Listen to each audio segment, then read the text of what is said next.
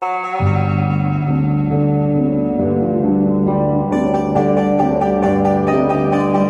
podcast is recorded in front of an unwitting audience. This is True Crime Kent. And we are back up. We are back. We are. Now, I know we said in part one that this was going to be a two-parter on uh, on Ed Kemper, but after doing the research and doing the writing and and all, that whatnot, I've realized that this is uh this is going to be a three-parter op. Oh, you know, and I was going to say, I was su- uh, like the level of detail you're putting into to this is like I, I haven't heard one podcast that's done it, you know, as thoroughly. So it's like it's like you're grabbing a bunch of podcasts and turning them into the best Ed Kemper ever. And I appreciate that. I appreciate appreciate your level of, of of effort on this. Well, that was my goal here. Like I said, this is going to be the only, you know, aside from Ed Gein, I would say this is going to be the only, and Ed Gein really wasn't a serial killer, right? He was, he just liked, he liked putting his orifices. Actually, he didn't even do that. He, he wasn't even a necrophiliac. He just liked arts and crafts. Yeah, right. I would say if he were serial anything, I would say he was a serial unpaid taxi driver. Yes, I guess we'll get but not that. even, he wasn't even good at that because he could never taxi drive somebody with a heartbeat. He was just driving around. Ed Kent, or Ed Gein was just an Uber for the deceased. That's all he was, and he only knew one place to take him. And also, it was a one-way ticket. That's right. so one one way tickets everywhere. Oh my goodness. Well, okay, and and just for the listener, if you can't you can't tell, but I've put Kent through the ringer because we've th- this is going to be a three-parter, but part 2 is already a three-parter because my recording kept stopping in the middle of everything. So here we are again trying on uh, on a second day of full recording to so that we, I'm so, I'm so sorry. I'm so sorry. Yeah, this is the second time we've recorded part two. I'm so sorry. So this is Ed Kemper part two, take five. Take five, yeah, right. Because we tried a couple times. oh, fingers crossed. Now, the reason this is so long up is because um, Ed Kemper was always the one, like I said in the first episode, that I was most interested in. But I've also found kind of a treasure trove of interest. There's a lot of information on Ed. He talked a lot. He liked to talk. Yeah, Ed, boy, did he like to talk. He's like that aunt or uncle that you would have at every Christmas or or or Thanksgiving or something. You know, the one that's always got something to say. That that was Ed. That was Ed Kemper. Yeah. But eh, yeah, interestingly, a lot of those people that always have something to say, they kind of have that perspective, like everybody should, everybody needs to hear what I've got to say about. He didn't seem like a jerk, you know. He just had a lot to come out of his front face hole mouth area. Yeah. Yeah. He, he didn't seem, I know he didn't seem like a jerk. And, but, I mean, He did. the proof is in the pudding. Yeah, I guess you know the biggest kind of a jerk. biggest Ed jerk, Kemper, kind of a jerk. biggest jerk move, kill people. That's And then fuck their throat hole. yeah, yeah. That is, I would, if I walked in, I'm just saying up that if I walked in on somebody that I didn't know and they had their little penis, because I know, like we said, you know, he was, he wasn't packing. Ed may have been driving that 50 foot long 69 Ford Galaxie. His, and he was seven foot tall, so his body was a Ford Galaxie, maybe, but in his pants, he had like a little, a little, a little Fiat Yeah. a, a Ford Festiva. so he had the body of a Ford Galaxie and the penis that of of a Festiva. So it was like a it was a Ford Festiva, but it was lifted. yeah, a lifted Festiva. That's what. It, and like I said, if I walked in on a stranger with their fest with this penis in the throat hole of a decapitated head, I would be like, "That guy's a jerk." That guy's a jerk. That's exactly how I would put it. jerk move. So, yes, this three parter, three parter. This is going to be a three parter. Ed Kemper. In my, uh, I mean, I can't make any promises, but I would like this to be the only three parter we ever do. I don't even like doing two parters, but uh, this will definitely probably be the only three parter because I mean, we're never going to cover a, a big name like I, I prefer lesser known cases. Yeah, and if you were to do a two or three parter on something that that is lesser known, promise you this: I I'm on this show, and I'll probably listen to this two part, three parter that we're doing several times. So, I'm your biggest fan, buddy. I'm your biggest fan. Thanks, thanks, Op. You're welcome. Thanks. That was very sweet. That not a jerk, not a jerk thing for you to say. Yeah, and usually in line with Ed Kemper, not a jerk thing to say is always is in the do part, not the say part. so you know, TBD. Now, from a violence and gore perspective, this part and part three, but especially this part, is going to be probably the most graphic we've yet to cover on TCK. And I mean graphic from a blood, from a blood and everything, and a gory and a disturbing standpoint. Not like the Eli Stutzman where we're graphic sexually. You know, we're not talking about rim jobs or you know fisting Yeah. or any of that I, did we did we talk about? I don't don't remember. male on male oral Yeah. sex. I don't think know, we covered that. Nobody should have covered it. sex. Yeah, it's not really a thing.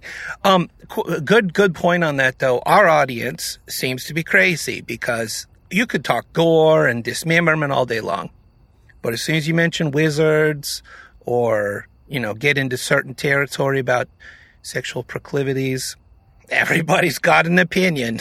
That's a no no. That's a and no-no. thankfully, no more wizards die in this story, which is Yay. what we at TCK. That's the word we use for cats. All the wizards, all the wizards were, were killed in the first in part one. yes, We lost two cats in part one. we did, we did, and I'm so sorry about that. So yeah, this this and part three probably going to be the most graphic we, we at least it's going to be the most graphic gore and violence wise that we have covered on TCK up until this point because Ed here towards the end toward toward Ed got really uh he he got pretty silly there towards the end up. He got really he was really silly. He got silly. He was very creative. He was, uh, if uh, if YouTube or Instagram had been around back then, he would have been a success because he would have been a very creative creator with what he filmed. Um, you know, we've said it before, but he probably would take the macabre Ross approach. Yeah. Yeah, he was a murder visionary. he really was. He was like He was a Picasso. trailblazer. Yeah, he was like Picasso, like a staccato, staccato, st- stabbing Picasso. I don't know. That that Um, I'm, I understand where you were going. that didn't dock. Sorry. Speaking of, have you ever heard of space docking? If this is an euphemism for like a new sex move, So space docking, and this has nothing to do with the story, but it's a really funny thing.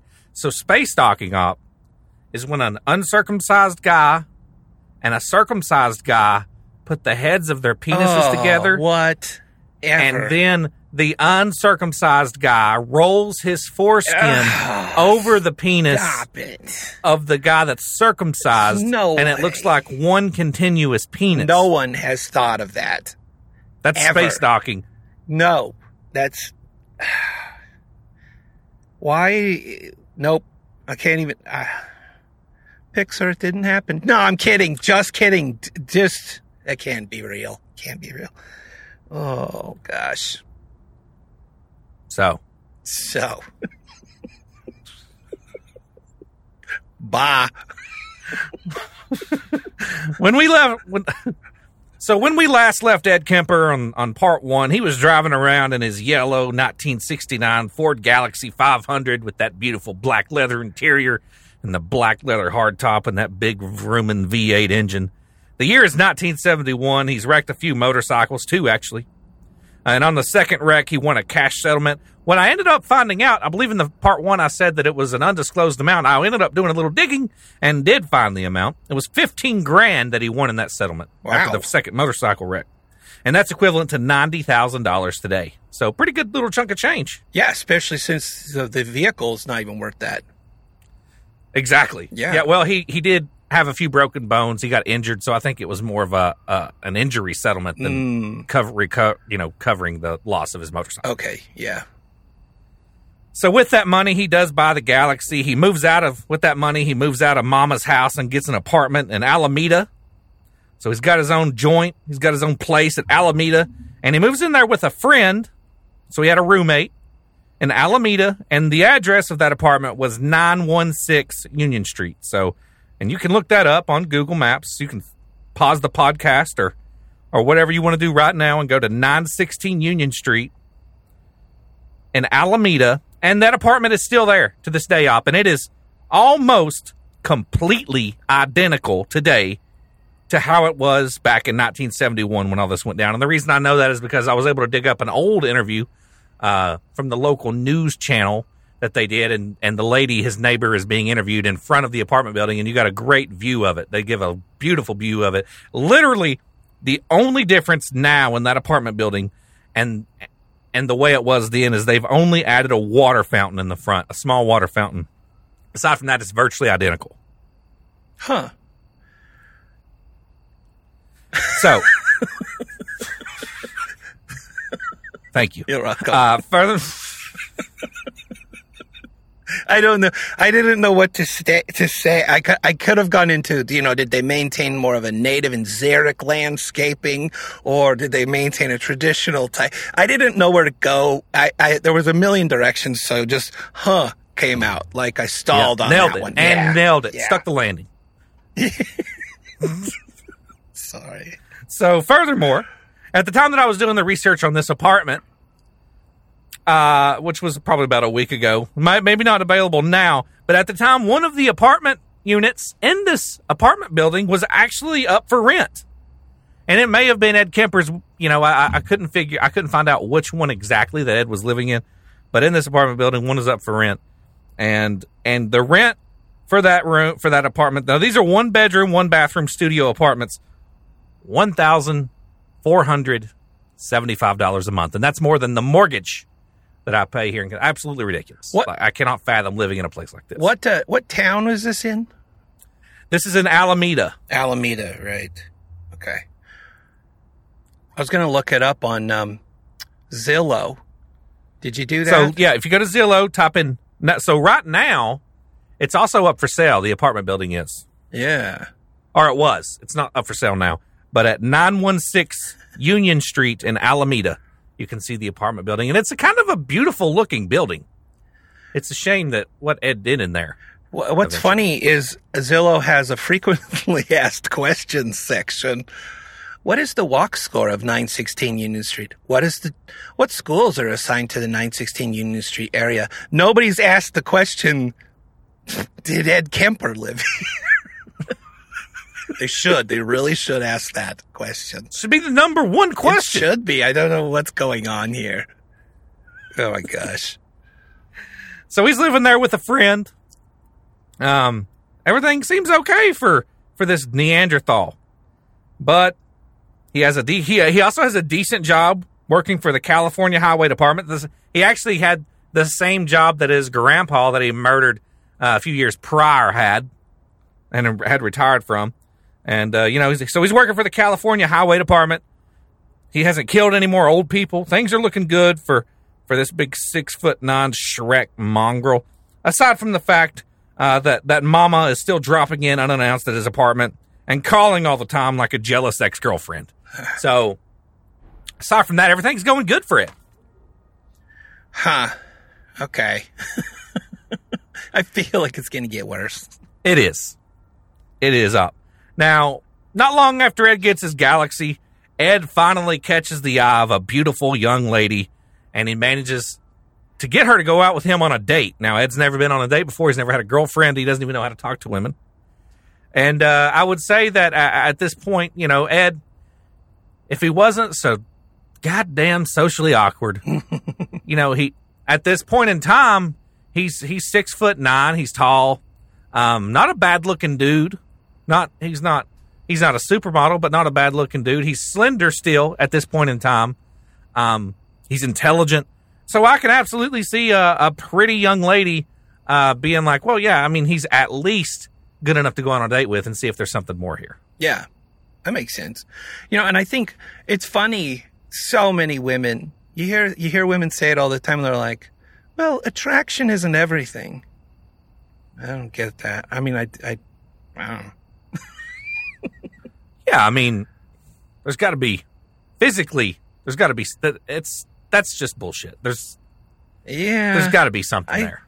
I, uh, bless their hearts if they're serious about that, but Now that being said, people are attracted to different things. yeah, just go into any RC or hobby shop in the area, and there's bound to be some, you know, a, a small group of girls in there playing Dungeons and Dragons with the boys, and you know, Well, what I mean by that is physically. Oh. Like hmm, we're not saying like if you're 500 pounds.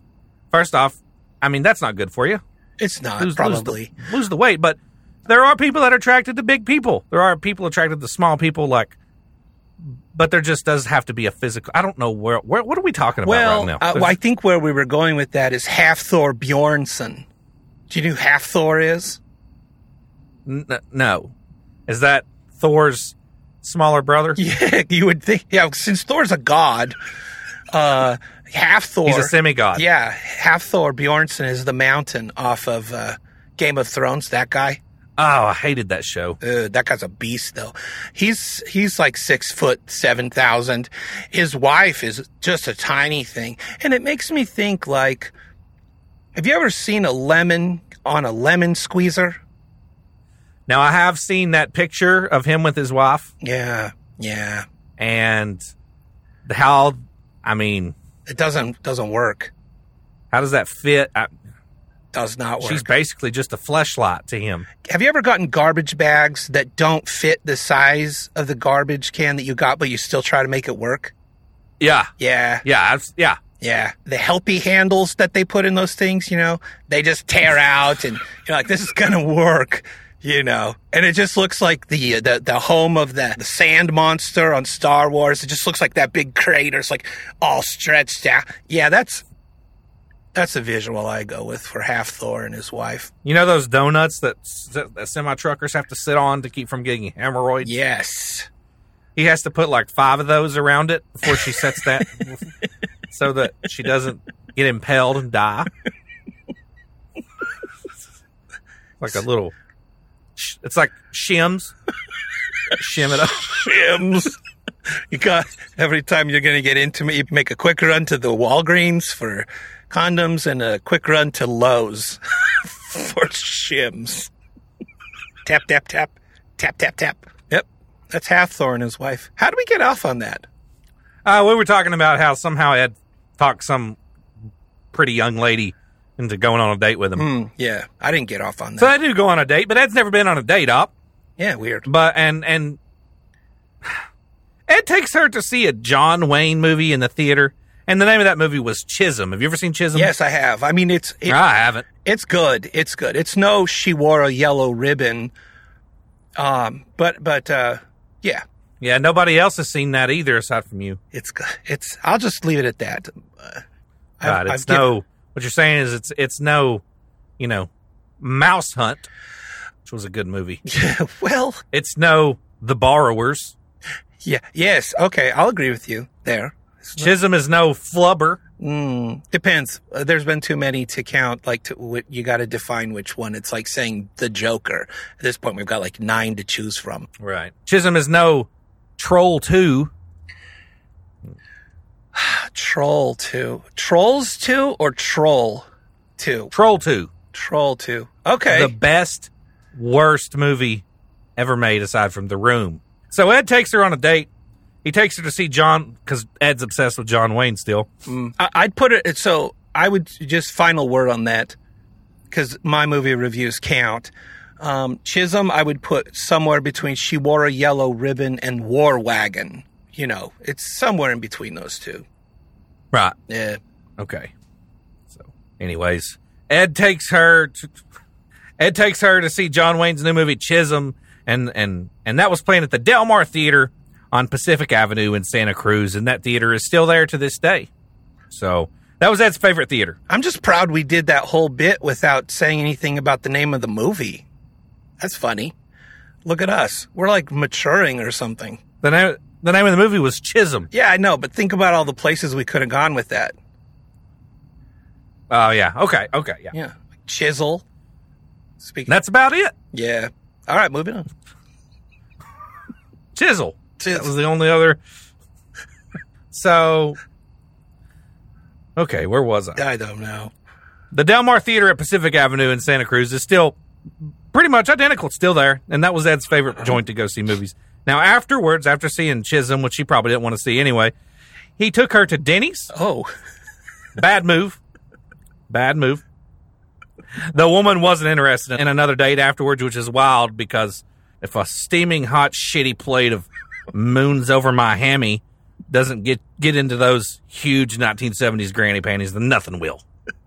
you ever ate moon, moons over my hammy at Denny's? yes.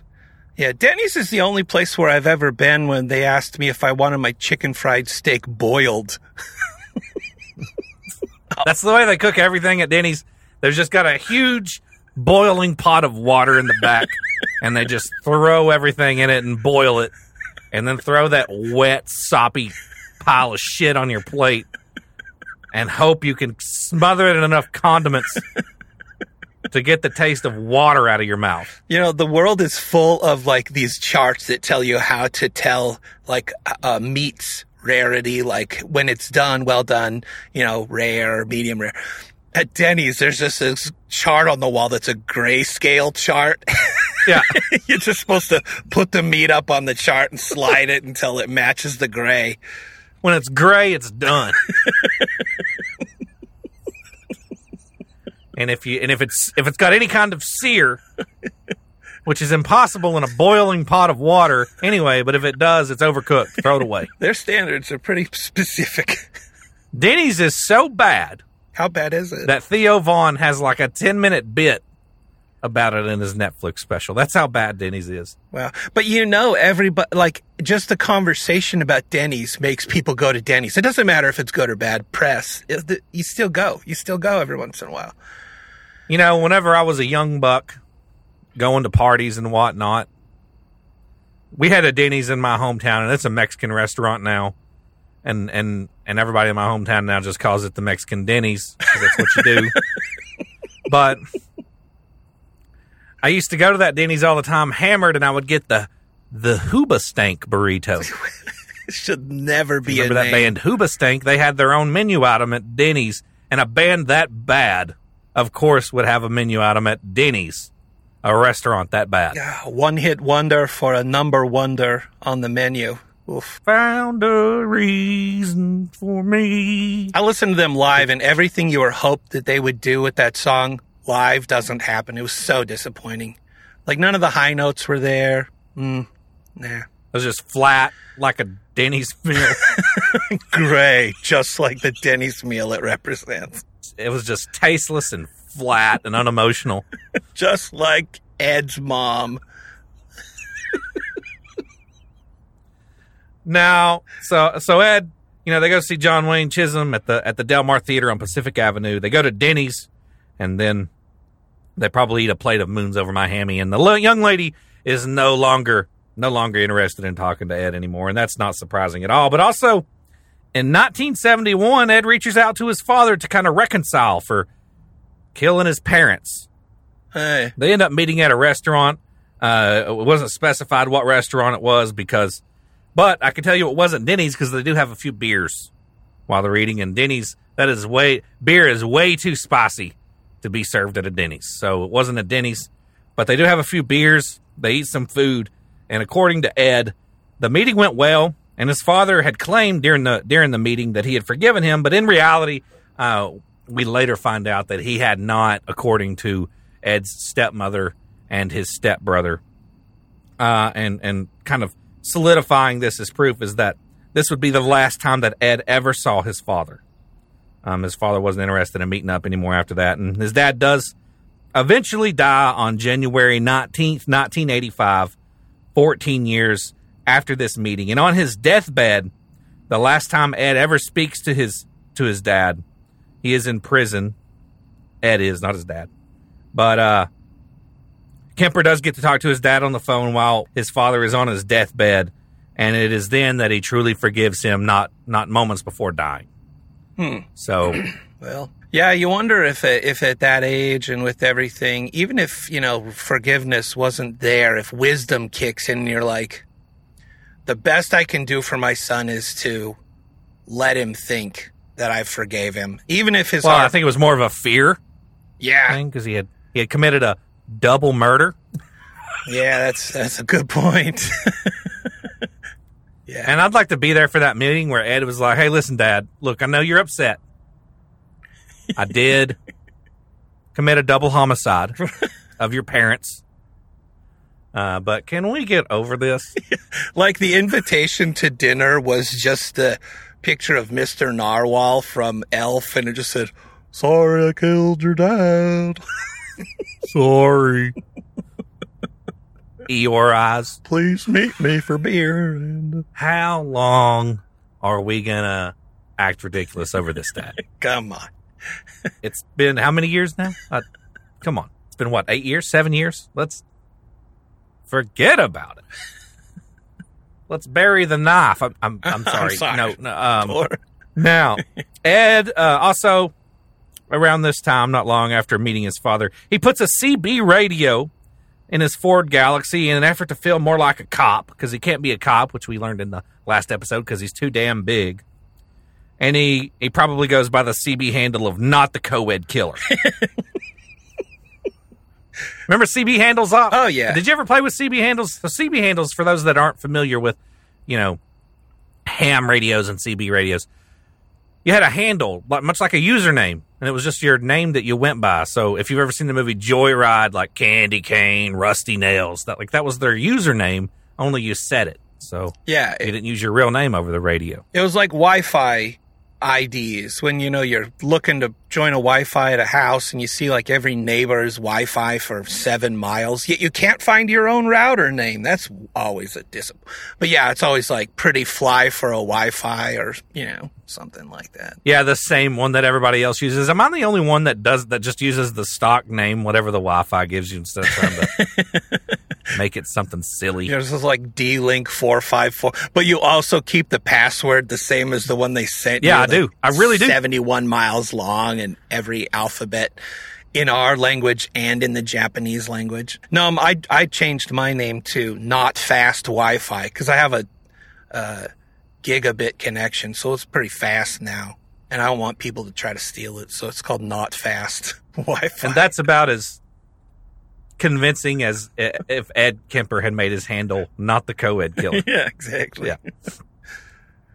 Uh, So, my grandpa actually had a CB radio in his room, and uh, whenever they were babysitting me, I was probably like nine, ten years old. I would go in there and, and fiddle around on it, and I heard some things on there that I probably shouldn't have heard as a as a nine year old. Like these radios for kids at that time because we didn't have the internet. Right, it was like coming in a a, a dirty chat room. Learned a lot of stuff that I probably shouldn't have through the radio. Truckers trying to meet up, find a meet point for a hooker, like stuff like that. Blowjobs. Ed's still hanging around the jury room with all the cops, and that jury room is located at 712 Ocean Street in Santa Cruz. 712 Ocean Street in Santa Cruz, the jury room, the bar. Still a bar, by the way. Also looks completely identical. 100% identical. 100% identical. And that's still there, still the jury room. And these days, it, it's not a cop bar anymore, though. It's just a normal bar. I, I use the word normal loosely because now it looks like a good place to have a beer, have a a a, a Jägermeister, a shot of Jägermeister, and and and get stabbed because they have really embraced something for everybody. they've really embraced the dark history of this place. This Ed Kemper stain that it seems like they don't have like Ed Kemper pictures of him all over the walls or anything, but it is permanently dressed up as as like it's Halloween there.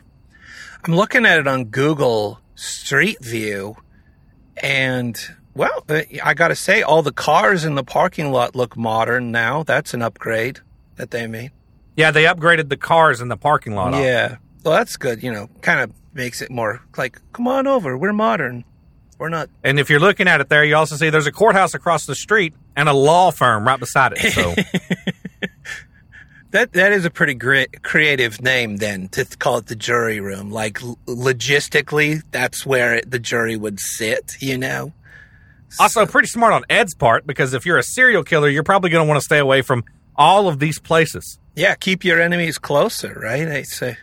Pretty and that's exactly what Ed did because his best friends were the police that were investigating who the co-ed killer was.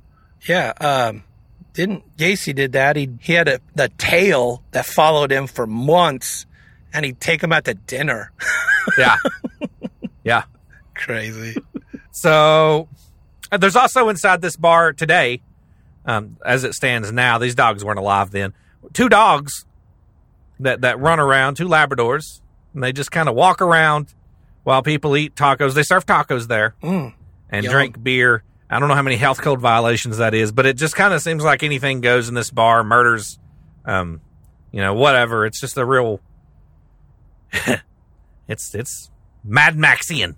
I have a theory. I've I've been in a couple bars, uh, just like when my, one of my favorite like guitarists is like acoustic guitarist is playing in the bar, and they're like, "Hey, I'm playing down here. You want to come?" So I'd go down and sit and listen, and there is something um, like you know when you're on vacation and you hit up one of the like local gift shops and everything looks cool like you buy anything and then you get it back and you're like why did i buy this puka shell necklace that also doubles as a mask in the shop it seems cool and like oh my goodness look at this darling and you'll buy it. It's like serotonin's kicking off in your head because of the environment. Like bars seem to do the same thing. Like it feels seedier and darker.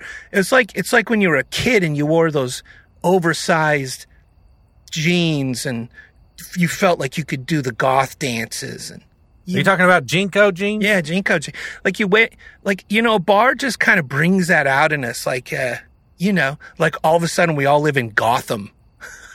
Yeah. It's kind of fun. And I, you know, I seem to be talking a lot of shit about the jury room as it stands today. this is exactly the kind of place that I would have chose to drink at uh, as a young buck. This this would have been my joint. well, you you weren't exactly a candidate, so yeah, drink there all you want, I guess. Now, since Ed had been at the Atascadero Mental Hospital for most of his teenage years and some of his early 20s, he wasn't aware how to like act or be cool around like people his age, right? He was he was an old man at heart because I mean, he had he had no sense of style or like swagger, no idea about what was in, what was hip, what was groovy, and he had very little social skills because he had only been conversating with murderers and rapists and pedophiles for the past six years. He was a self-admitted bumblebutt. That's what he called himself, a bumblebutt. Seems so He just didn't know. He didn't know. so passive, so self-deprecating. Like you just want to hug a guy that says, "Oh, I'm just a bumblebutt," you know. Hey, I'm going to do a plug here. Uh, and th- these guys, I don't know these guys, but uh, it's a podcast that I enjoy. And it's a podcast called Bumblebutt. And they got their title for their podcast from Ed Kemper calling himself a Bumblebutt. It's called the Bumblebutt Podcast. True crime podcast. Has a little dash of comedy in it. I enjoy it. Check them out. I'll have to check them out. You know, since we're pitching podcasts, uh, I'd like to keep it a little closer to home. Check out True Crime Kent when you have a moment Yeah. And, and let them know what you think about them. in the comments. Those, those guys at True Crime Kent. Because we like when people comment. Ba-ba-ba-dum. I like when people say hi. Do you, robot? Do you? If I was a robot, I would name myself Aaron Mahnke. I was on I was on Apple Podcasts earlier today looking at uh, 911 calls podcast reviews and I was like, wow, we have 4100 reviews. That's huge. And I went over to Lore, like 48,000. Well, yeah, it does also have its own television show on Amazon. and So book series. so- you can't compare yourself to, you know, that's like Yeah. the local champ at a at a at a gym comparing himself to Muhammad Ali. Yeah, exactly. Yeah. Yeah, this is uh, it's not not even didn't feel good. Didn't feel great. But it tells me how far the ceiling is up there and I'm going to just keep on climbing. TCK We'll get there, Yeah, Op. TCK has a plateau it's going to hit. I mean, it's it's, you know, it's just kidding. It doesn't. Everybody listen to TCK. Subscribe now. It's already plateaued.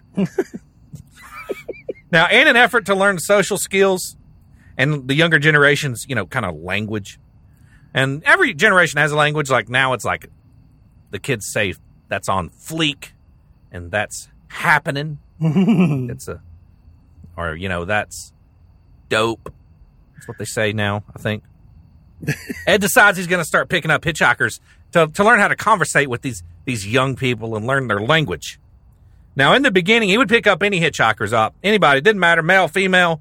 Uh, if it had a penis, pick it up. If it doesn't have a penis, pick it up. If it's got two penises, pick it up. If it had a penis, cut it off, pick it up. He didn't care. He'd pick it up after they cut it off. Yeah. Wow. Yeah. He, no, no, not. He wouldn't pick up the penis. Oh, that's like it- service. but but the per, the person that the penis was attached to, pick it up, Pick it up. He picked them up, drive them around. He's just Ubering everybody around, and eventually, though, that changes to just females. And this is like, I think, obvious the first step towards where this heads.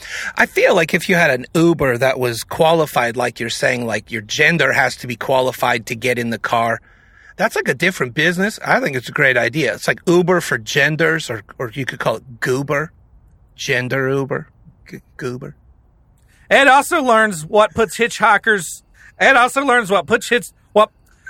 Ed also learns what puts hitchhikers at. I can't stand you. Ed also learns what puts hitchhikers at ease when you pull up. He he uh fucking. I'm so lost. Do you want me to call you? Ed also learns what puts hitchhikers at fuck.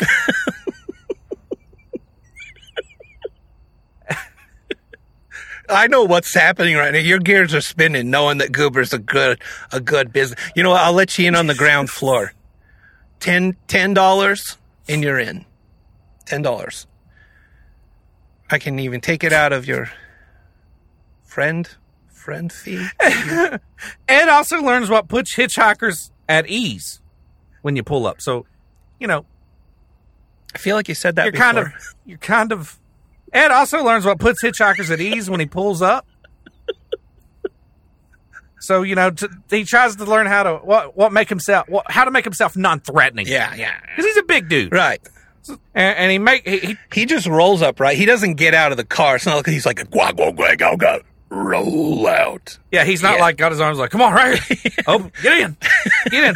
He learns that the best way is to not seem desperate. Like you don't need them. Like and the way he does this is by looking at his watch and he kinda has this like attitude when he when he pulls up like, Hey, I got shit to do, I got places to go. If you want to get in, fine. If you don't, it- interesting. no skin off my ass.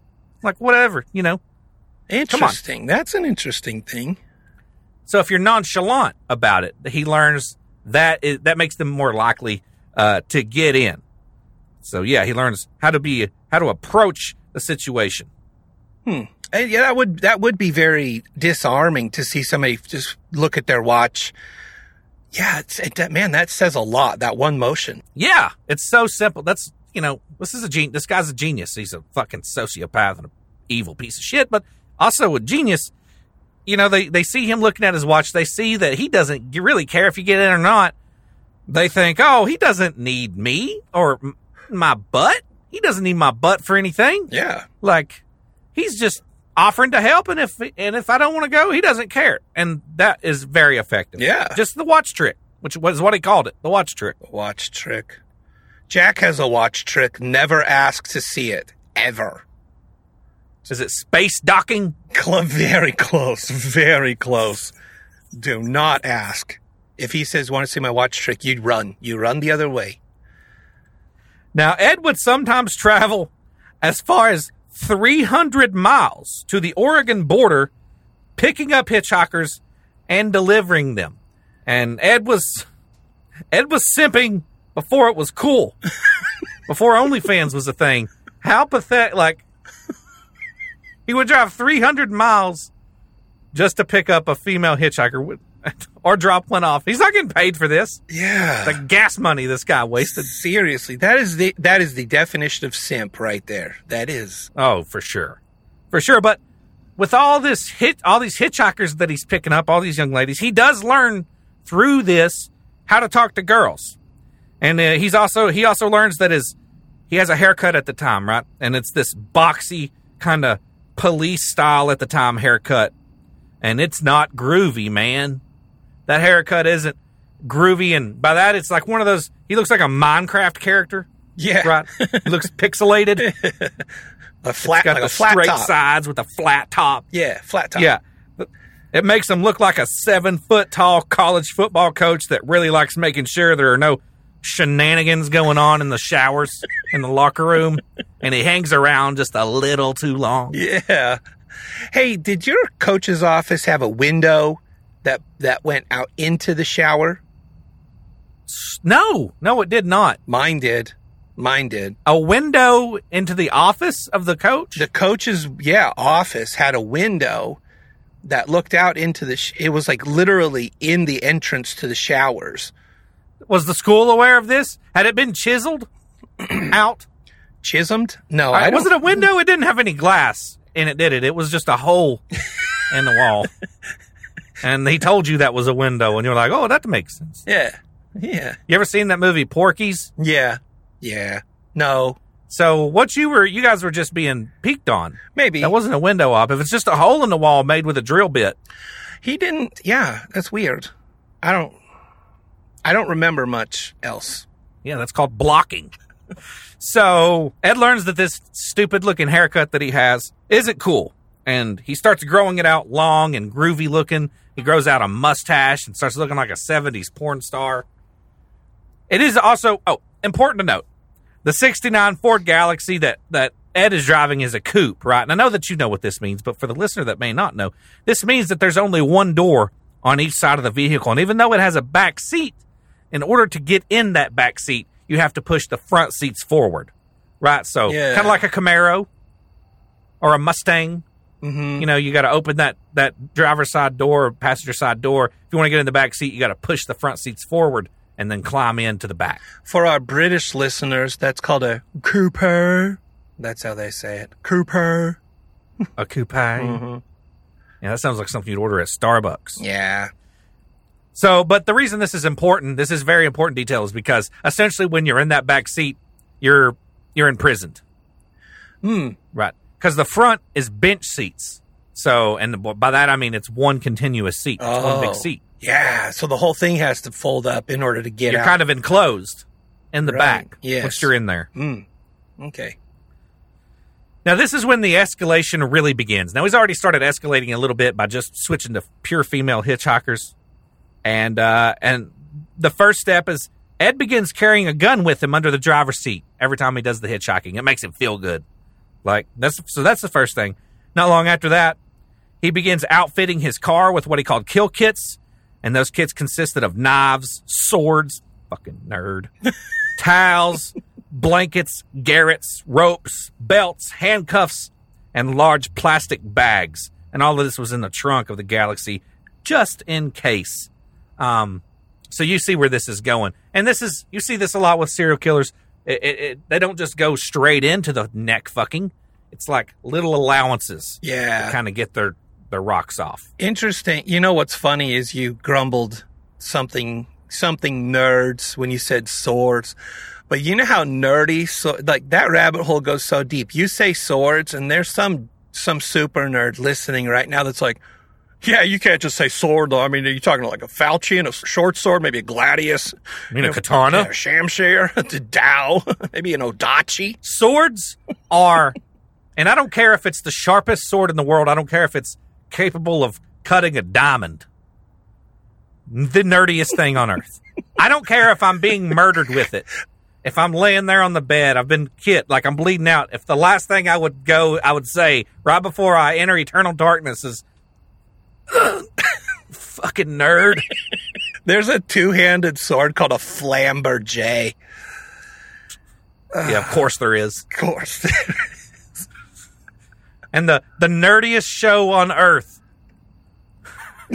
believe it or not isn't something related to dungeons and dragons it's forged in fire yeah, that's true. that's the nerdiest show on earth It's such a weird contrast. You got these like, you know, metal smiths, and then you got like super dorks. yeah anytime i hear that a guy's interested in swords i just picture him standing in his backyard like chopping styrofoam while his mom yells at him to come inside and eat his hot pockets Mom, I told you it's pizza rolls day. i told you mom my name is nordok You know you are a dork if you've said the phrase, oh, is that re- is that pewter? In the last week, if you've said, is that pewter in the last week, you're a dork. Look at the intricacies on the handguard. Oh, man. So Ed Kemper has swords. Fucking nerd.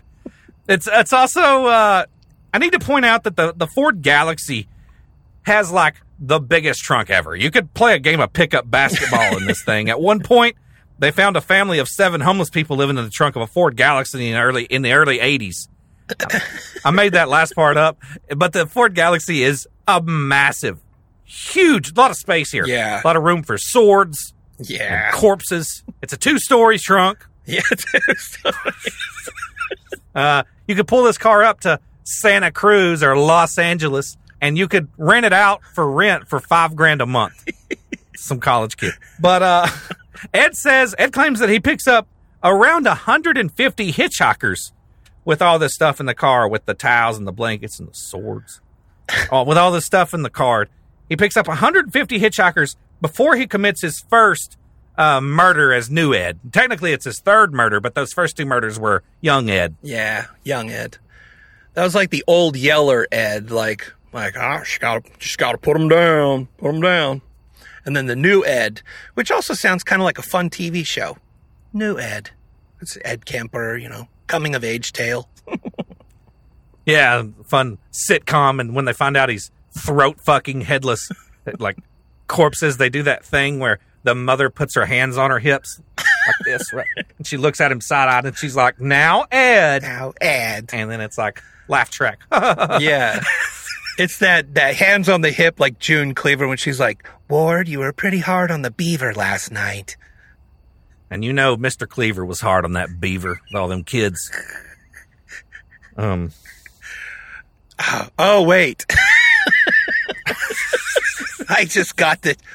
Hey, now. they had two beds. That's impossible. uh, another allowance that Ed starts giving himself is he starts straying from the girls' destinations.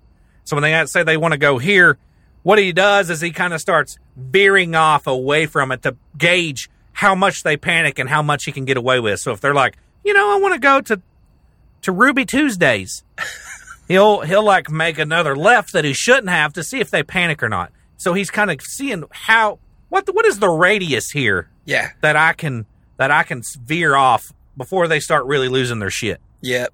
He'll end up going like to, kind of toward a TGI Fridays. And they're like, I said Ruby Tuesdays. And he's like, oh, sorry, I got my days mixed up here. Thought you said Chili's. Hammer, hammer, hammer. You like moons over my hammy? he also starts another allowance that starts giving himself is he he starts practicing slipping a tube of chapstick between the door handle of the passenger side to prevent the girls from getting out. And you're probably wondering, well, how does that actually did an extensive dive into the door panels of the 69 Ford Galaxie, and this is how that works. The door handle on a 69 Ford Galaxie is on the like so the grip, right? You know the grip that you use to pull the door shut to open the door. Uh, yes. It's it's one it's one thing. It's all one thing. Uh, And uh, it's also a little pocket which would catch like all the gunk and shit over the years. So you'd buy this car used, and it'd have like pubic hairs and you know gunk from people's fingernails and shit in it. yum. That's where the door handle also is. Mm, okay. So it's this little pocket that's impossible for a detailer to clean. yes. So essentially, what happens is when you take that tube of chapstick and you slip it in behind that door handle, it essentially makes it. First off, it's not visible from the passenger seat, really, unless you're looking for it. But it also kind of puts a block and it makes it unable for you to open that, make the mechanism open the door. I see. So the way what Ed would do is when these young ladies would get in, he would be like, "That door's kind of finicky. Let me make sure I, I I close it." He reaches over, he opens the door, and then he slams it shut, and then he kind of slips that chapstick, that tube of chapstick, in between the door handle, essentially locked. Yeah, that's a benign. Like he could be like, ah, darn it, tube, tube of chapstick got in there again. Hate that one. But you know, so it's fixable. But he's gauging panic. Also, good job on the description of that. Have you ever thought about like doing a podcast where you just read Chilton manuals, like car repair manuals? Now you're gonna get under there and you're gonna see the flange that's next to the whatever else is in a car. Well, Well, you know, whenever I hear uh, other podcasts, documentaries, everything describe this, I'm like, well, how did that? Uh, you know, you you can. It's hard to imagine how a tube of chapstick can prevent somebody from getting out of a vehicle. Yeah, it uh, begs a description. It's Good job on that. We are up to our first, uh, and this is a double murder as new Ed Kemper op Yeah. on May seventh, nineteen seventy two. Oh my gosh. Yeah. Freaking. What? Hold on. What? So I don't know. I just get so mad when I hear about 1970. I, I, as many do, I'm pretty sure. 72. It just it, it blows my mind. 1972. You can get an uncirculated, like you could find an uncirculated, Yeah. meaning it's never been in the public's hands, hmm inside of a wrapper, inside of a protective box, an uncirculated Eisenhower silver dollar. Well, It'd only be worth 14 bucks. fourteen. I do not understand it. That's a 1972-S uncirculated. $14. Mind blowing. You don't say. Fourteen dollars. PR68, just qu- the, qu- the highest quality you can get. PR68, $14. I, d- I don't know. I know. I know. Unbelievable. I know. But somehow simultaneously 100% believable. May 7th, 1972. Ed slips on what would eventually become his murder outfit. He won he he had a an outfit that he particularly war for for murders, for doing murders and committing murders and and doing murderous activities. Yeah. That outfit consisted of a lot brown checkered shirt, a pair of dark jeans to mask blood, and a this is my favorite part a fringed buckskin jacket. And that is exactly what you're picturing a tan kind of leather or pleather. I, I would imagine somebody like Ed had pleather. Tan leather jacket with all the frillies, Mm-hmm. Yeah. right? Well, like a John Wayne's sidekick kind of look. Did you say lot brown? Is that like is that like a lot of brown? Like is there a color that has more brown in it than other colors? Lot brown. Oh. Yeah. Okay, I'm I'm tracking. And I think you knew that. I don't know. But he puts on this murder outfit. But he puts on this murder outfit and makes his way to the Berkeley College campus where he starts prowling. Today's the day op. He's finally he's decided this is going to be it. Um, I can't fight this urge. I've got a feeling. Dun, dun, dun. Oh, what a feeling. At 4 p.m. on May 7th, 1972, Ed finds two 18 year old college girls on Ashby Avenue holding up a sign that said Stanford. Now, they had been in the area for a party and, uh, and they were going, they were on their way to Stanford to also go to a different party. A couple of young 18 year old party girls just living their lives, living their young lives, doing the same shit that I did when I was 18 years old. Party girl. And they do what? When you were 18 year old party girl. When I was an 18 year old party girl, I was just out there sucking dicks, Wow. beer bong, and just living life, Yeah. being young, Right. being young, wild, and free, as Wiz Khalifa, Yep. Wiz Khalifa says. Ramona Quimby, age 18. These two young ladies were Mary Ann Pesky and Anita Luchessa. Mm. They were college roommates who were hitchhiking together, like I said, just kind of living that young, fun, fun life. So they were they were in college, going from college to car- college, partying in their off time hitchhiking. Mary Ann Pesky was a blue-eyed, brown-headed, five foot one, hundred and ten pound beauty, and uh, on this day she was rocking the shit out of a purple sweater, faded blue jeans, hiking boots, a purple felt hat, and was toting an orange backpack. She was an expert skier and a member of the debate team.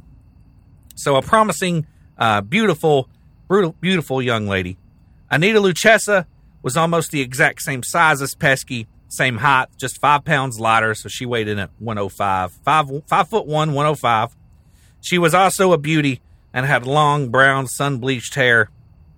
On this day, she was wearing a she was wearing gold rimmed glasses, a red t shirt under gray and white striped bib overhauls with a red nylon jacket over it. She also had a backpack. Now, Mary, Ann Pesky, like I said, she was the first one of this the first one of these girls, was an experienced hitchhiker. Uh, and when Ed pulls up and tries to pull his little watch trick, she doesn't buy it. She's got that like spotty sense. Mm. She doesn't want to get in. And and the reason she doesn't want to get in is because this is a coupe. Smart girl. A Cooper. Very, very smart girl. Yeah. Smart. But Anita Luchessa, who was new to hitchhiking, insisted anyway. She's like, come on, he's looking at his watch. he's not interested in our anuses. He's got places to be. And like I said, you know, while they're arguing there, Ed, Ed keeps doing the watch trick. It's failing him, so it, it's all he's got. He's like, okay, I'm just going to keep looking at my watch. uh, they do, against Mary's wishes, eventually get in with hopes that Ed will make will take them to Stanford University. Now, Mary Pesky, the one who is doubtful about this, climbs into the back seat, and Anita Luchessa gets into the front. Uh, at this point, Ed begins the 51 mile drive to Stanford from Berkeley. Uh, and, and almost immediately, Mary Ann Pesky, the experienced hitchhiker, is suspicious of Ed. They keep exchanging looks, according to Ed, in the rearview mirror. She's uh, she's burning holes in him with her eyes through the rearview mirror, watching everything he does. She knows something is off off about this ogre. I wonder if it was the Um, scimitar poking into her hip. If it was what? The scimitar poking into her hip. What the fuck is a scimitar? Sword.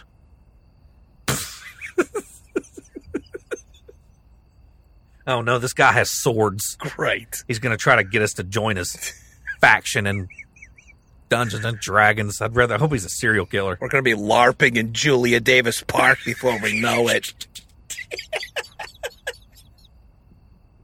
Oh no, there's foam armor back here. Are those Shit. pool noodles?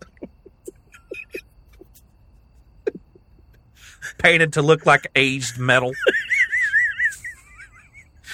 uh so Ed pulls off a deserted road near Hayward, comes to a clearing, and then kills the car. Now, Mary Ann Pesky's already freaking out.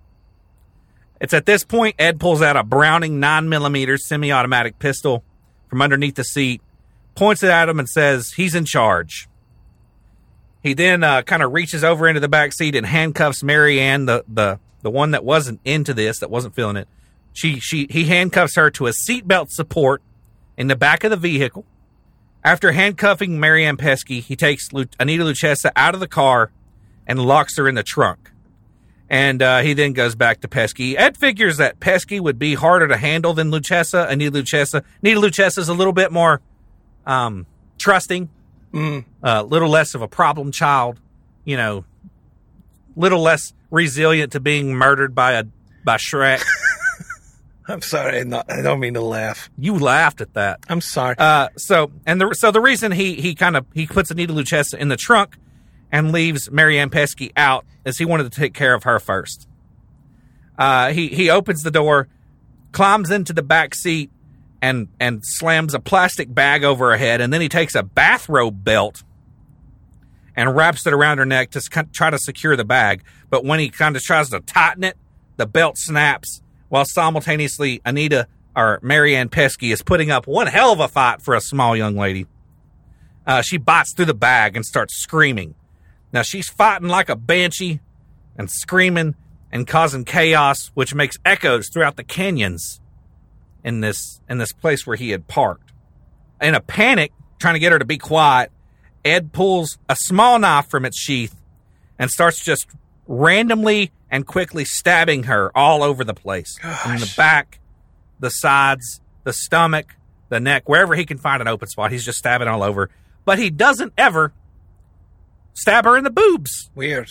Uh, maybe not weird. And uh, the reason I bring this up is because he makes a point of it later in an interview during an, uh, uh, during a uh, an interview. He says, you know, I just couldn't see myself stabbing a young lady in the boobs. You know, how embarrassing is that? That's what he was embarrassed about. Everybody has their limits, I guess. I guess Ugh. he try he he says that though like he's proud, like I'm a decent person. I didn't stab the boobs.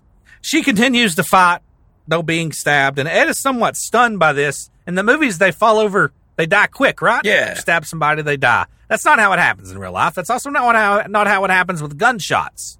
Yeah, unless it's a gunshot straight to the head. If you catch a gunshot from the neck down, it's going to take you a minute to die. Yeah, I think I covered this in a 911 call, but I was looking into critical areas of the body, and 6% of our body is lights out. That's it. Yeah. 94% of our body is like can sustain damage. You may still die, but it won't happen lights out. It's not immediate. That's crazy. Well, he thought it was going to be immediate. He was like, because you need to keep in mind the only two murders he's committed prior to this uh, were his old ass grandparents, and he shot them in the back of the head with a rifle, and they have soft brains, soft skulls. They're old. Right. Yeah. They died right away, It's a soft target. if you will. This is this is 18 year olds. These are these are hardened targets. These are targets in their prime. And I just want to say, like, like if you put yourself in that position, I'm 6'2", 250. I wouldn't stand a chance against Ed Kemper. I wouldn't. You know, if he's got you in a back seat pinned down, like, mm-mm. he probably weighs 320, 330, maybe 350. That's a big dude. So he's stabbing her all over and avoiding the boobs. Like I said, she continues to fight, uh, and then Ed, in a panic, cuts her throat from ear to ear, and then leaves her in the back seat to bleed out. He says that on this day he learns what it means to go from ear to ear. Wow. So with Mary taken care of, he get he climbs he climbs out of that car, goes back to the trunk and opens it up for who he was uh, excited about. That was Anita Luchessa.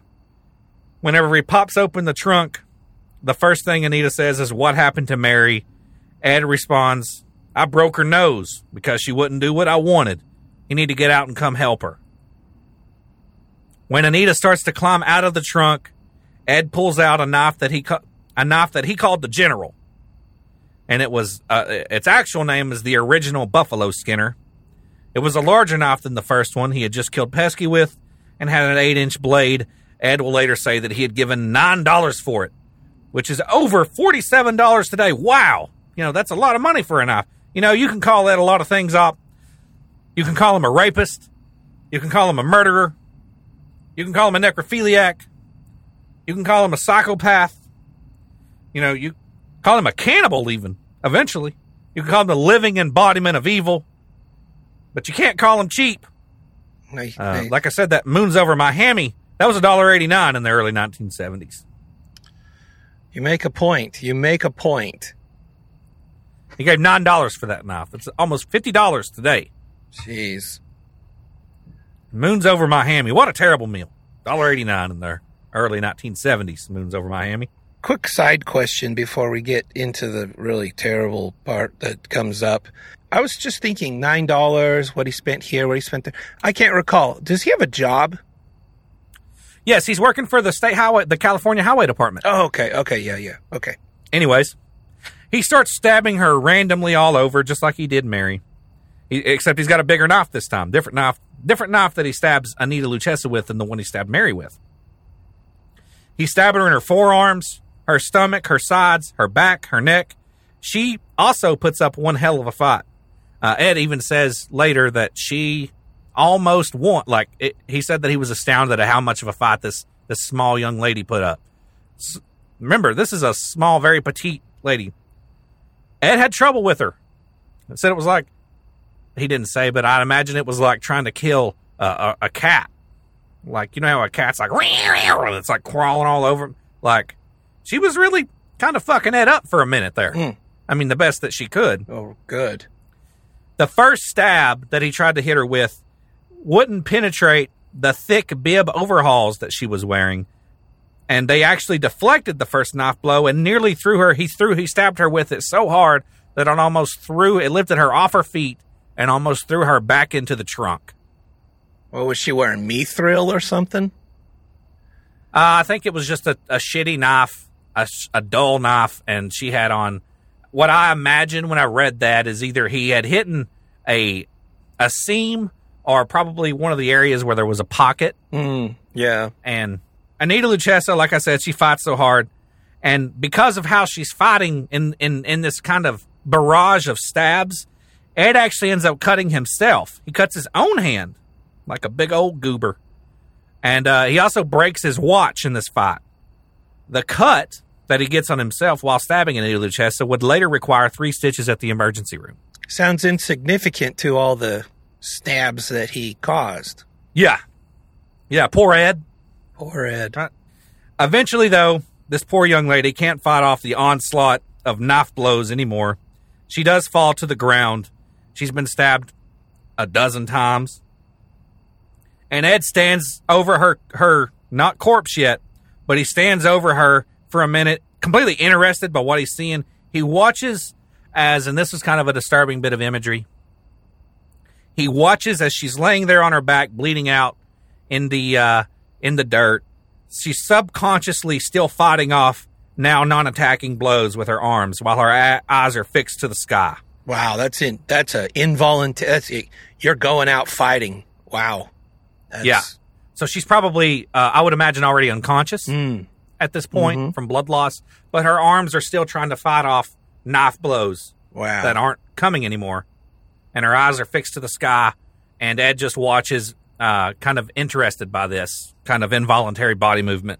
Uh, but eventually, they slowly, the movement of trying to defend herself um, against the now a non threat slows down and they slowly kind of make their way to her sides, where they come to a stop as uh, as poor Anita Luchessa slips into death. Jeez. Oh, Kemper then gathers the two dead girls up and puts them in the huge trunk of the Ford Galaxie.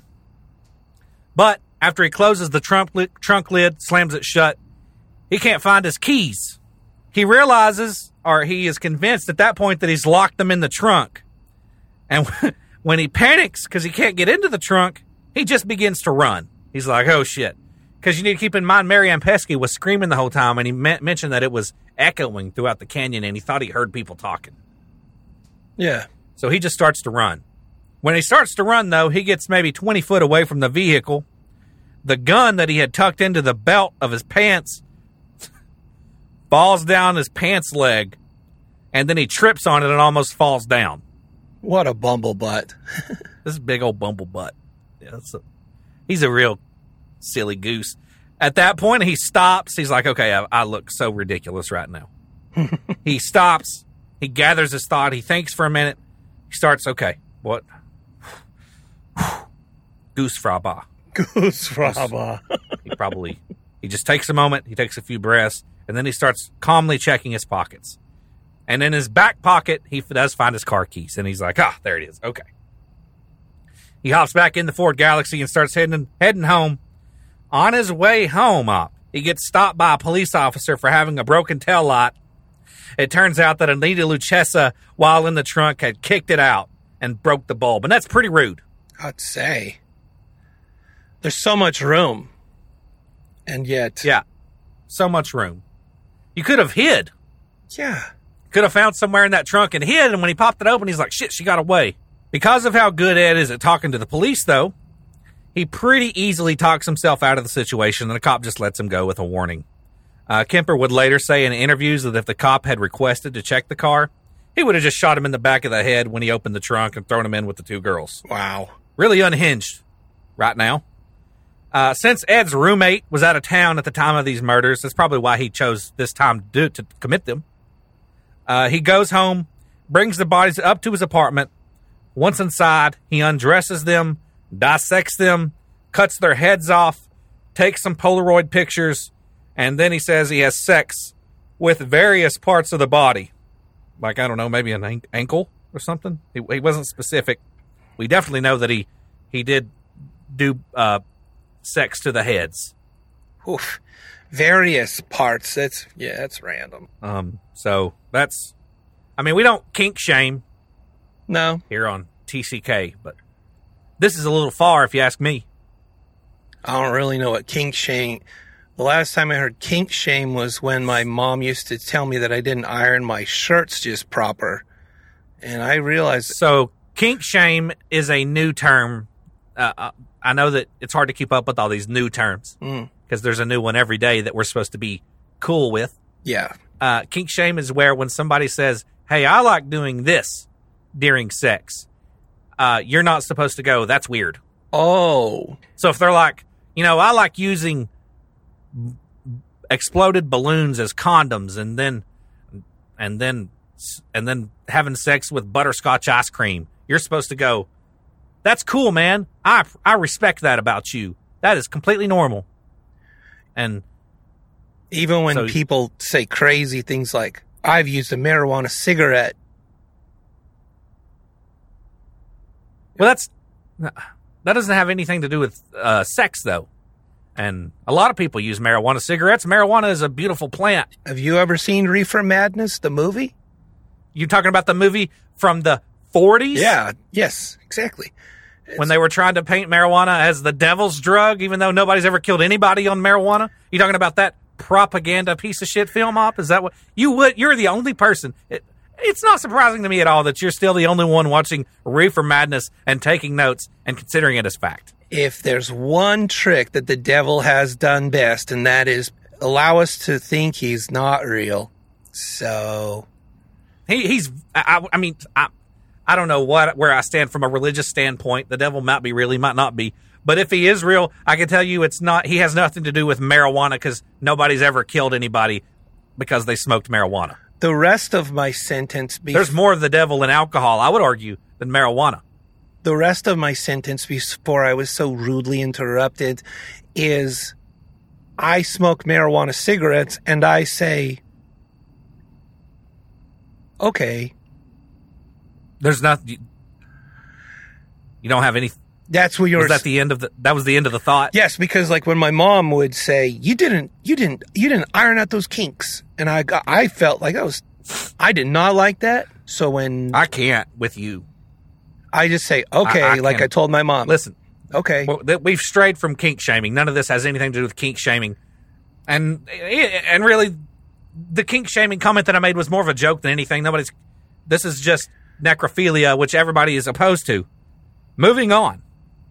okay, So he's cut the bodies up, he's undressed them, he's taken Polaroid pictures of the process, he's having sex with the parts of the corpses, uh, probably sticking his wiener between the Achilles tendon and the and the bone on the on the ankle or whatever. I don't know, but he's doing stuff to the heads. He also robs them of all their money. He got a grand total of eight dollars and twenty eight cents out of the two girls, and that's a little bit over fifty five bucks today. Or uh, to put that into better terms, that's enough for four orders of moons over my hammy. wow, that's, they were going out to party that night. Yeah. It's a lot of bad food. He puts the remains of the bodies in plastic bags and then buries them in the Santa Cruz Hills at the highest peak of Loma Prieta. And uh, I did take this drive that Ed took and very wooded area, very secluded area on in the mountains. The next morning on May 8th, 19 when I said I took the drive, I did it on Google Maps. Mm, okay. The next morning, on May 8th, 1972, he puts the remains of the bodies in plastic bags and then buries them in the Santa Cruz Hills at the highest peak of Loma Prieta. And I, I did take this drive on Google Maps, um, and and the Loma Prieta, the mountains there uh, where these this was done are are wooded, secluded, isolated. But on this morning, yeah, he's got the bodies in plastic bags. Uh, he buries the torso and limbs in one location of Loma Prieta and the hands in a second location. He does, however, keep the heads for a few days and rapes the heads, the, the severed heads, over and over, uh, you know, like, mm, uh, like you do, I guess. Guess. I, would imagine they also make a good conversation piece, probably. They pull the living room together. Uh, oh, this next part is 100% true. At one point up, he's sitting in the living room in a chair with one of the heads sitting in the opposite chair, and they're just staring at each other. So there's a head sitting in a chair staring at him, and he's sitting in the opposite chair staring at it. He said the head uh, started to kind of slowly tilt over, and then it rolls and rolls over and falls off the chair and makes a loud thud on the floor. Uh, an average human head weighs 11 pounds. So, I mean, it would make a large. And you need to keep in mind, Ed isn't on the ground floor of this apartment building. He's on like the second or third floor. Yeah, so like a bowling ball hitting the ground. The neighbor below, when the head hits the floor, takes a broomstick and hits the hits his ceiling and says, "Keep it down." Up there, and Ed yells back, "Sorry, I just dropped one of my heads," and then giggles to himself. Old Ed. We don't you don't hear a lot about killers that position their victims, you know, like Black Dahlia did. And there was a whole lot of symbol symbolism uh, you know, uh, the Black Dahlia murder, but th- that was one interesting thing. That yeah, uh, we're getting into some interesting stuff here with with Ed and the liberties that he takes. Now, like I said, Ed held on to these heads for a few days, but after they start decomposing and smelling too bad to rape anymore, um, decapitated heads, I would say, I would guess, have a shelf life of like a banana or maybe an apricot, or probably go bad pretty quick. Um, Ed just throws them into a ravine. Mm, Just tosses them into a into a ravine. as you do. Now, although the girls were reported missing, the hitchhiking kind of transient lifestyle was so common in the 70s that police didn't really do anything. Uh, there's so many people going missing at this time, most of which are not going missing because they were murdered, but because they're going to watch, you know, whatever the band was that played the Grateful Dead on the other side of the United States, Yeah. or something like that. Everybody's peace and loving and going across the country, and most of the people that went missing weren't murdered; they were just hitchhiking and shit. So the police didn't think much about it. Right. Right. However, Pesce's head, Marianne Pesce's head, was found by a hiker on May 16th, um, and Luchessa's head has never been found and hasn't been found to this day. So if you are ever hiking in the Santa Cruz Mountains, just you know keep your eyes peeled. Maybe you'll become a part of true crime history. Or if you or a loved one have a skull on their shelf that came from that vicinity, maybe uh, ask somebody. Yeah, bring it up. Bring it up. You know, just bring it up. Yeah. Ed spends the next few months feeling satiated. He doesn't kill anybody. He's still, however, uh, picking up hitchhikers regularly, but he's feeling, uh, I guess, relaxed for a bit, right? What do they call that? The cooling down period? The cooling down period. Yes. Yes. Yeah.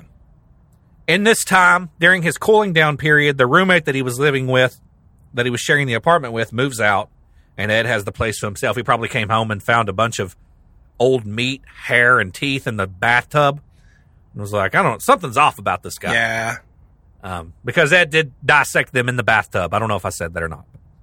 Um, so yeah, his roommate moves out. Ed's got the place to himself, and eventually the rush that he got uh, from from killing the two young girls and the photos that he had taken while dismembering them isn't having the same effect that it was in the beginning.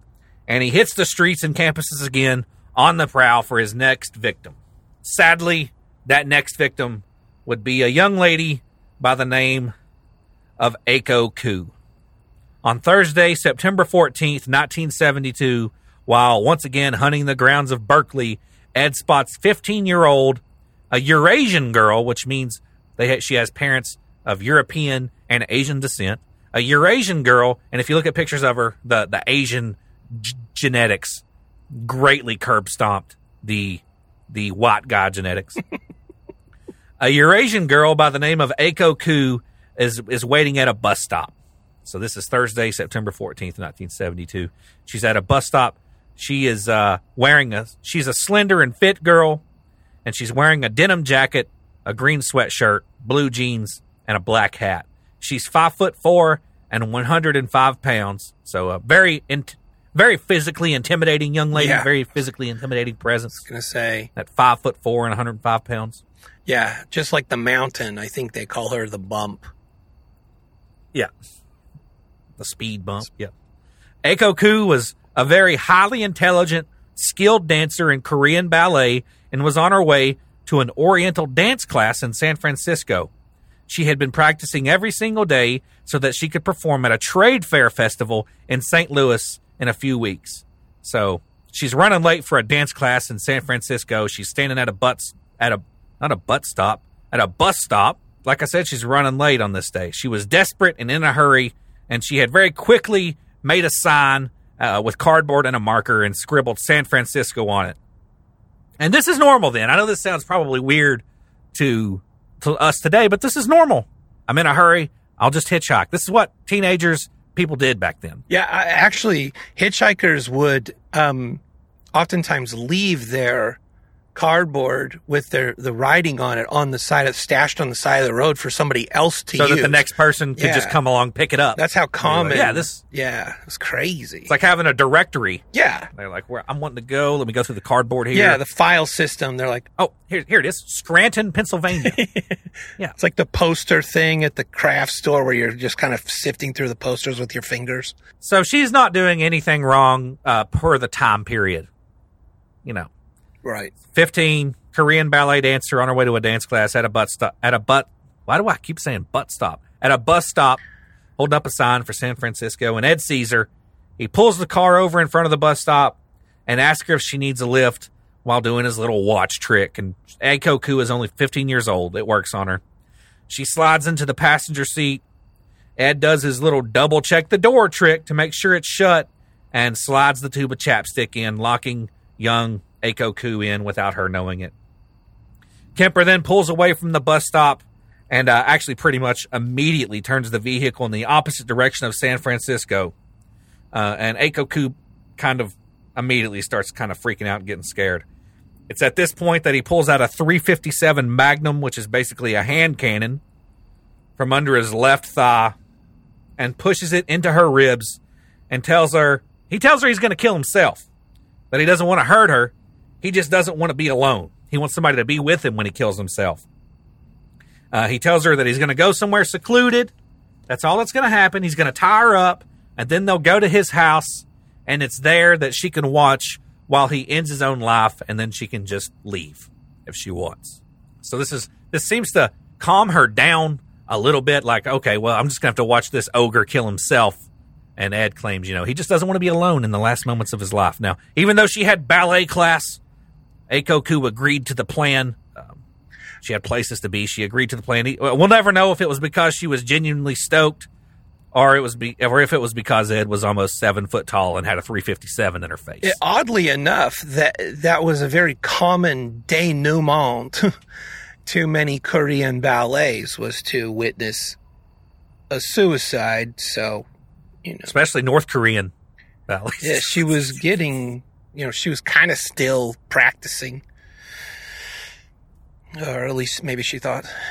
Eventually, Ed pulls into an isolated spot in the Bonny Doon area of the mountains above Santa Cruz and parks behind a tree near Smith Grade Road. Now, to this day, I've, I've walked around all this area on Google Maps. It's still a heavily wooded area. Still, to this day, a perfect place for murder. Um, and if you go on Google Maps and look at this, the Bonny Doon area near Smith Grade Road, it's a very, very secluded, very, very heavily wooded, almost like forest area. Big, lumbering, you know, trees with massive bases that have probably been there for 300 years. Mm. Uh, very dense, very dark area because of how thick the, the, the vegetation and everything is. There are houses sporadically, every probably, I would guess. Uh, I walked around there for probably about an hour just looking around. Uh, I tried to find the location, maybe where he pulled off, but uh, in my head, I picture barely even a road, more of a dirt path right Yeah. back into these woods. Yep. Um, probably not there anymore, but even to this day, there's very few houses out there. Oof. Perfect place for a terrible thing. Once parked, Ed tells Aiko Koo to grab the roll of medical tape out of the glove box. She does so. And why wouldn't she? At this point, she's convinced that he's not going to hurt her. He's just going to kill himself, which is also a bummer. I would argue having to witness a suicide. And let's just say you were you were Aiko for a second and um you know, there's the horrible thing that's about to happen, but you've also been sitting at a bus stop, and that probably wasn't the first time you've been sitting at a bus stop, and you're like, this this cat's gonna kill himself. Guess who gets his car? Um, yeah, that's a good. She probably witnessed seven suicides last week. yeah, she has. She's like, I'm gonna have an eighth car. Why have I been riding the bus? That's what she said to herself. She probably, if she had a vehicle, she wouldn't have. She wasn't even running late. She had already in her head made up for the time that she was going to have to have to watch somebody kill himself. She's like, shit. I'm going to get picked up. I've got to have three hours aside to watch somebody kill themselves, and then I've got to get to San Francisco. It's very intelligent. Time management skills through the roof. So You know, be prepared. be prepared. So Ed tells her to grab the roll of medical tape out of the glove box. She does so. He then unrolls it and puts a piece of it over her mouth so she can't talk or scream. Uh, later in interviews, he'll claim that this was that she was like kind of joking around. Whenever he pulled a big piece of tape off, she said, "My mouth isn't that big," Oh, kind of laughingly. Wow. And then he ripped it in half. I don't know about that. I don't know if I believe that. Hmm. I think that she was probably scared. Then he orders her into the back seat. Now, keep in mind, she's still under the impression she's not going to be hurt. She thinks that they're, they've come here, he's going to tie her up, and then they're going to go to his house and he's going to kill himself. Whenever he tells her to get in the back seat, she's a ballet, uh, she's a Korean ballet dancer. She's very nimble, um, very quick. She just throws one leg over the back seat and rolls over into it. So no, no problem for her. She's got tape over her mouth. Ed's big fat ass, however, was far too big to do that. He gets out of the vehicle, closes the driver's side door, and then walks around to the passenger side. But op, whenever he grabs that passenger side door handle, it's locked. oh, He had locked himself out of the car. chapstick. It's at that point Aiko Koo and Ed make eye contact, and both of their eyes go to the 357 Magnum that is still laying in the seat. Oh, I forgot about this. Ed is locked out of his car, and now Aiko Koo is within arm's reach of the 357 Magnum. Ed is also unarmed. The keys, by the way, also still in the ignition. Hmm. Aiko looks at him through the glass. They're making eye contact. It's like that Western standoff, kind of. you know. This could have been it. This could have been it. But Aiko was a naive 15 year old girl. This is a child. This is a child. She believes Ed's not interested in her hurting her. He's only interested in her hurting himself. So Ed simply taps on the glass, points at the lock, and Aiko Koo reaches up and pulls the lock open and lets the monster into the back seat Oh, jeez. That part always makes me so sad. Yeah. Just to think how Close. how close and how innocent. You know, that that instant, that moment, that action says so much. Ah, heartbreaking. Ed crawls into the back seat after pushing the front beach the front bench seat forward. Immediately grabs the back of Aiko's head with one of his massive gorilla hands and uses the other to cover her mouth and nose in an attempt to suffocate her. Aiko puts up a fight, but she eventually goes unconscious. Thinking that Aiko Koo is dead, Kemper then undresses her in the back seat and begins to rape her lifeless body. However, halfway through the rape, Aiko wakes up to head to Ed's absolute horror. Horror. This is the first time Ed has ever had sex with a living human being, and he's horrified that she's alive. Oh, jeez. kind of trying to uh, defend herself. Aiko, when she wakes up with this monster on top of her, raping her naked from the waist down, uh, she does the only thing that somebody I would imagine in that situation that's mismatched to such a degree, size wise, that she is. Uh, she grabs Ed by the balls and starts to squeeze as hard as she can. Um, this doesn't stop him though. Uh, while Ed, while while Aiko grabs Ed by the balls, Ed wraps those big gorilla hands around her small little throat and squeezes as hard as he can. Uh, for a, for a moment there, there's a battle of grip. Ed's hands on her throat, her hands on his testicles. Both are squeezing with all their might. Uh, in the end, Ed would win though, and this time permanently, Aiko Koo is now dead. Ed then drags her out of the car into the dirt beside the vehicle and finishes raping her corpse. He says it takes about 20 seconds. Afterwards, he strangles her again with her own scarf one more time just to make sure that she's dead, and then stands up, pulls his jeans up, dusts himself off, throws her corpse into the trunk of his car, and slips back in behind the driver's seat, fires up the large V8 engine of the Ford Galaxie, and pulls back out onto the main road. Uh, on his way home, he spots a small bar. He's feeling thirsty and tired and exhausted now. Decides he'll stop. Uh, before he does so, he pulls off the side of the road and pops the trunk. He says he does this for two reasons. One, to once again make sure that Aiko is dead and that she's not going to come alive while he's inside the bar drinking. And two, to admire his catch like a fisherman. Uh, Ed's words, not mine. He says he admired his catch like a fisherman. Jeez. He then pulls into the parking lot of the bar, goes inside, and has a few beers. Afterward, out in the parking lot, he once again pops the trunk open and spends a few moments admiring the corpse. Uh, he also feels of it a couple times, he says, to see the temperature. Kind of odd. Uh, then he slams the trunk lid shut, hops back into the Ford, and heads to his mom's, who lived at 609 Ord Street in Aptos, California. This place is still there. This is the place that she will eventually die at, too. And that address is 609 Ord, O R D, Street in Aptos, California. So he goes and visits his mom. He claims it was to see if she if he could converse with her without her being able to pick up on any anything uh, that he had just done through facial expressions and demeanor. And she didn't. As far as she was concerned, it was a completely normal conversation with her son. Uh, she didn't pick up on anything. It was kind of a psychological test, I guess, on his part to see if he could have a have a conversation with somebody that knew him well uh, and see if they could pick up on anything odd. After this very brief visit with his mother, Clarnell, uh, it was about 30 minutes that he was there. He returns to his apartment in Alameda with Aiko Koo's body, where he then packs it upstairs at 11 p.m. that night. What he did that night with the body was never spoken about, but we do know that the next morning, Friday morning, he calls in sick at work so that he could take the time to dismember it. He spends that morning taking Aiko Koo apart with a saber, because he's a fucking dork, a knife, and an axe in the bathtub of his apartment. Yeah, the only people that I know that own sabers have horrible body odor, play Dungeons and Dragons religiously, and still listen to bands like Disturbed and Papa Roach. Well, there was the whole dynasty of people that wore that used sabers too.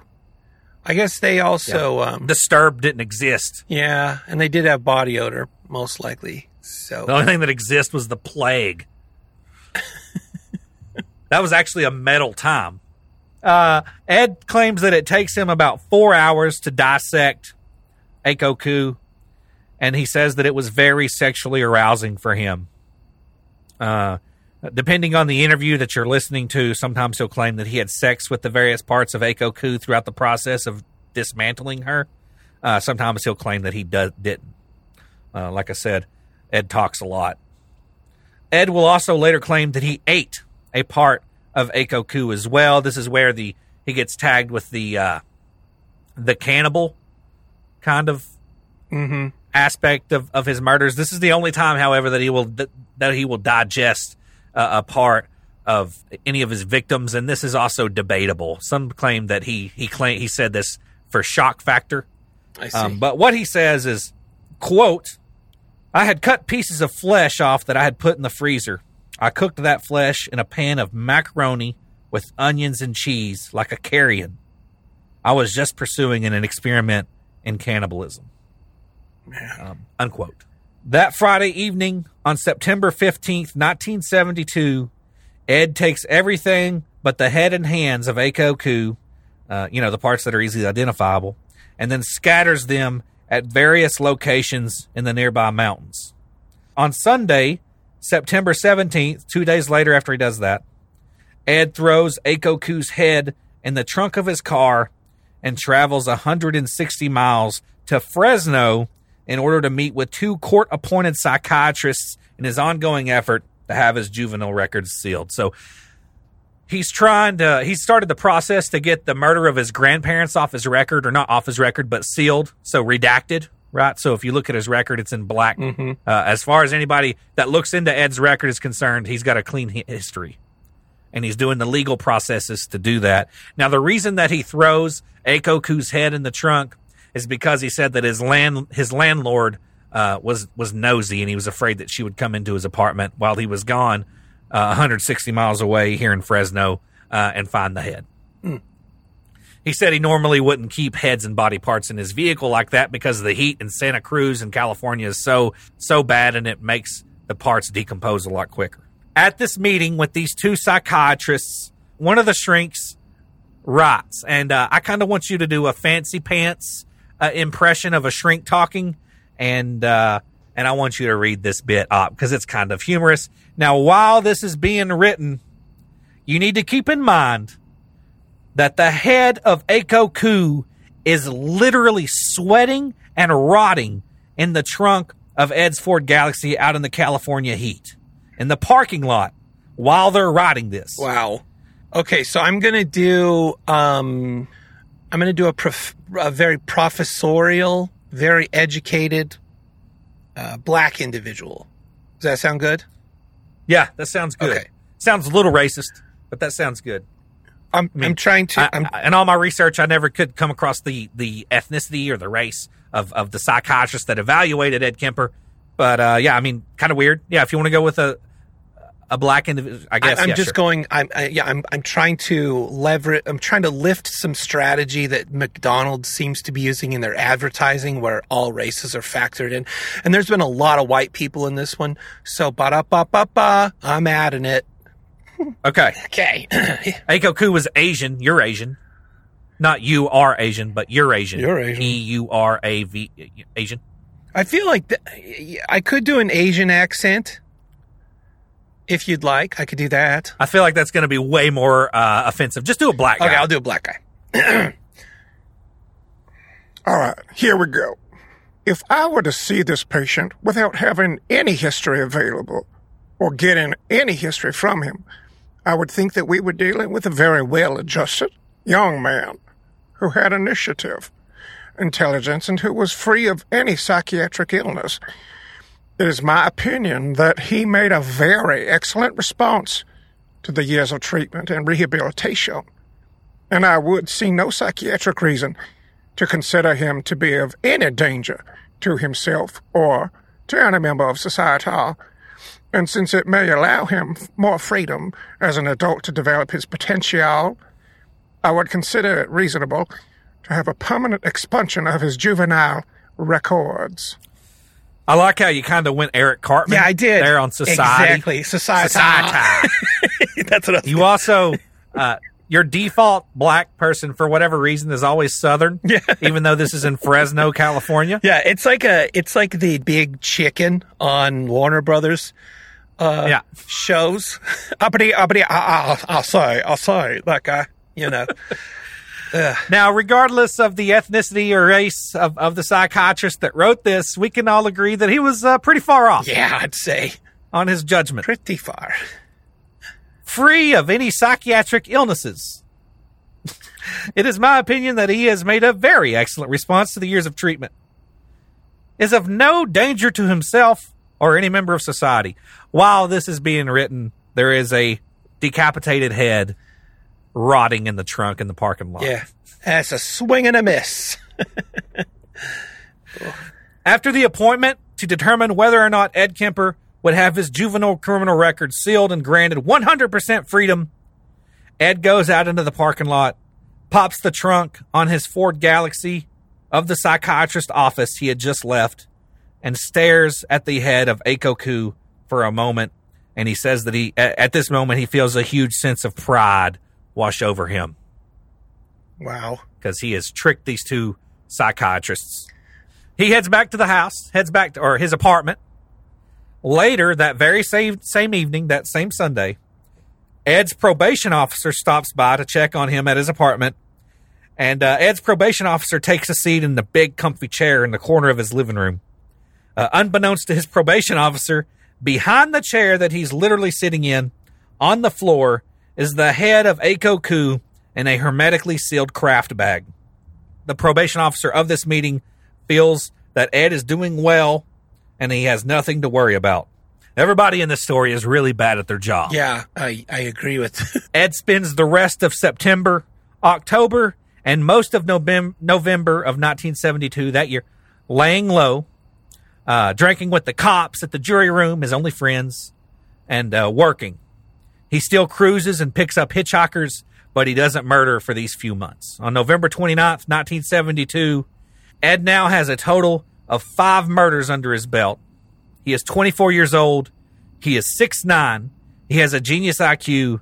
And at this point, he is tipping the scales at somewhere around 275 pounds. It is on this day, November 29th, 1972, that all of his psychiatric visits and hard work pays off because on this day, Ed Kemper's records are sealed and redacted, and he is now free to move about society in any way that he so pleases. No probation officers, no shrinks, no stipulations, no anything. He can now apply for any job that he so pleases, you know, counselor, volleyball coach, Applebee's, whatever. Wherever. Uh, the state of California just gave Jason Voorhees the key to the kingdom, and that's where we will pick back up on part three of Ed Kemper. Man, boy, I always complain in my heart and my mind spirit when I'm doing research and writing. I was like, oh, this takes forever. But as I watch you do these, you're worth every penny of that 150 bucks we pay you Bi monthly. by month. exactly. Well, I'm excited for part And thirteen dollars of that goes to my mem- my Patreon subscription. That's right. That's right. well, you know, gotta pay the bills. oh man, I'm looking forward to part three. This is good. This is good. I mean, this is terrible. This is good. and uh, yeah, so we'll end that. We'll end this episode on that, and join us here soon. Uh, if, if you're actually not listening to this on Patreon, you're listening to the public. Then all three episodes are, are became available simultaneously, and you'll have a total, I would imagine, of about seven hours of Ed Kemper to listen to. So join us for part three. Yeah, and if you're listening to this on Patreon, just suck it up. It'll be out. Part three will be out soon. Jeez Louise, stop complaining. Just kidding. We love you. Oh, Kent, also, wow, one more quick thing. I love you. What? What?